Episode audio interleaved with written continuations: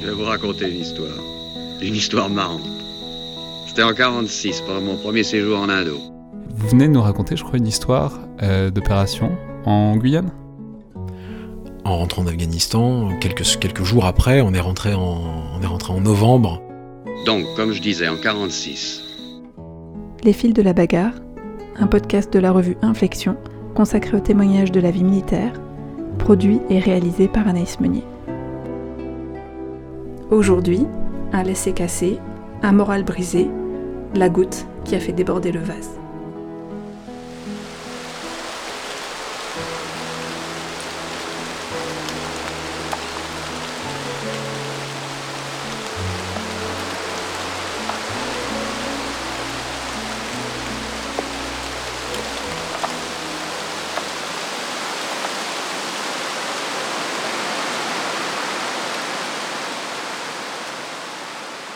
Lors d'un exercice d'entraînement dans le sud de l'Angleterre, ma section s'est exercée à la navigation de nuit.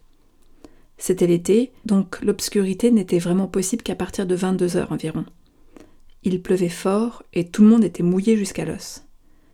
Comme il y a très peu d'heures d'obscurité en été et que nous étions sur le terrain depuis quatre nuits déjà, nous étions tous aux prises avec le manque de sommeil, en plus de l'épuisement physique et mental dû aux longues et exigeantes routines quotidiennes.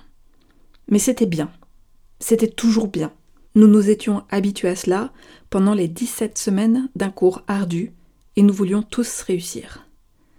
L'état-major de direction était toujours à l'affût de la bonne humeur dans l'adversité, et si quelqu'un faiblissait, il devait faire face à des avertissements ou à l'échec.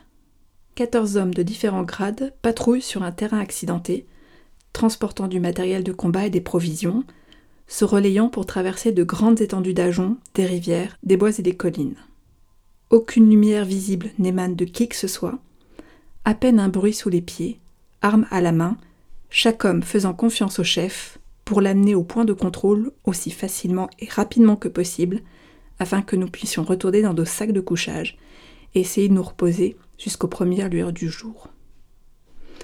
Tout le monde sait que la tâche sera accomplie avec un minimum d'agitation et un maximum d'efficacité.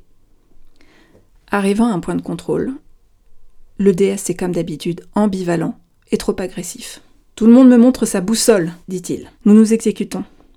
Le DS les vérifie à l'aide d'une torche dont la lumière blanche trop brillante laisse des taches résiduelles dans nos yeux pendant de longues minutes, altérant notre vision nocturne.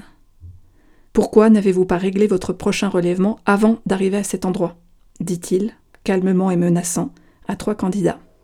Aucune excuse, caporal, répondent-ils tous, sachant qu'aucune autre réponse n'est acceptable.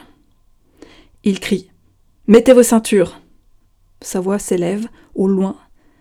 Sa, Sa voix s'élève au loin dans l'obscurité de la nuit. Il n'y a pas de perdant sur ce parcours. Si une personne est punie, nous le sommes tous. C'est comme ça que ça se passe, et pour être juste, ça crée une solidarité qu'aucun autre entraînement ne peut égaler. Avant même de nous en rendre compte, nous tirons nos corps affamés, épuisés, privés de sommeil et notre équipement dans une eau boueuse jusqu'aux genoux, incroyablement froide et qui sape notre énergie. Gardez l'arme propre, gardez l'âme propre, gardez l'arme propre, me dis-je, comme la plupart des autres sans doute. Des pompes, des sauts groupés, des tractions de blessés, c'est brutal et implacable, c'est injustifié et ça a que très peu de valeur d'entraînement. C'est délibéré. Il veut qu'on lève les mains et qu'on abandonne. Il nous déteste. Cela n'a pas d'importance.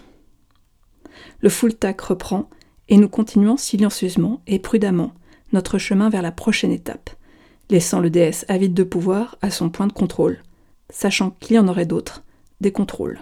À un moment donné, la patrouille est arrêtée par le chef de file. Et comme aucun signe de la main n'a été transmis en retour, ça ressemble à une pause, peut-être pour reprendre son souffle ou boire un peu d'eau. Nous sommes en formation serrée, en tête de flèche, sur le flanc d'une colline venteuse. La pluie frappe nos visages, des gouttes d'eau tombent de l'arrière de nos casques le long de nos coups. Chaque goutte, à la fois insignifiante et importante, joue sur notre mental. La pause est trop longue. Quel est le problème? Nous voulons simplement nous mettre dans nos sacs de couchage. Mais qu'est-ce qui prend tant de temps? Qui nous retient? Les minutes défilent, beaucoup trop longues. On a l'impression que ça fait des heures que nous sommes là, à déplacer notre poids du corps d'un genou à l'autre et les objets durs et pointus pour qu'ils ne finissent pas par nous faire mal ou nous blesser. Tant de poids, tellement d'épuisement, si peu de temps restant cette nuit pour récupérer. Et puis c'est arrivé. La fatigue, l'épuisement mental, la faim, le manque de sommeil, la promesse de dormir encore moins, la colère, la rage. Comme un murmure invisible nous relant tous, quelque chose craque parmi les hommes. Qu'est-ce que vous faites, bordel? La voix d'un soldat résonne à travers la formation et se répercute dans le bosquet voisin et semble revenir aussi fort dans l'obscurité de la nuit. Lacet réplique le guide, d'une voix particulièrement lourde et bouillonnante de colère, par-dessus le vent pourtant fort. Tirez-vous de votre vie, vous prenez la pisse plus fort et encore plus enragé est la réponse. Mon lacet s'est cassé et je le change. J'en ai plein le cul, c'est de la merde, ça sert à quoi ce bordel? J'emmerde ce truc La fureur incandescente dans sa voix est plus qu'évidente, toute retenue en volée. Vous deux, avec moi. La voix du DS s'est élevée du bosquet voisin, avec un ton satisfait. Ce qui allait arriver aux deux qui avaient brisé le silence allait de soi.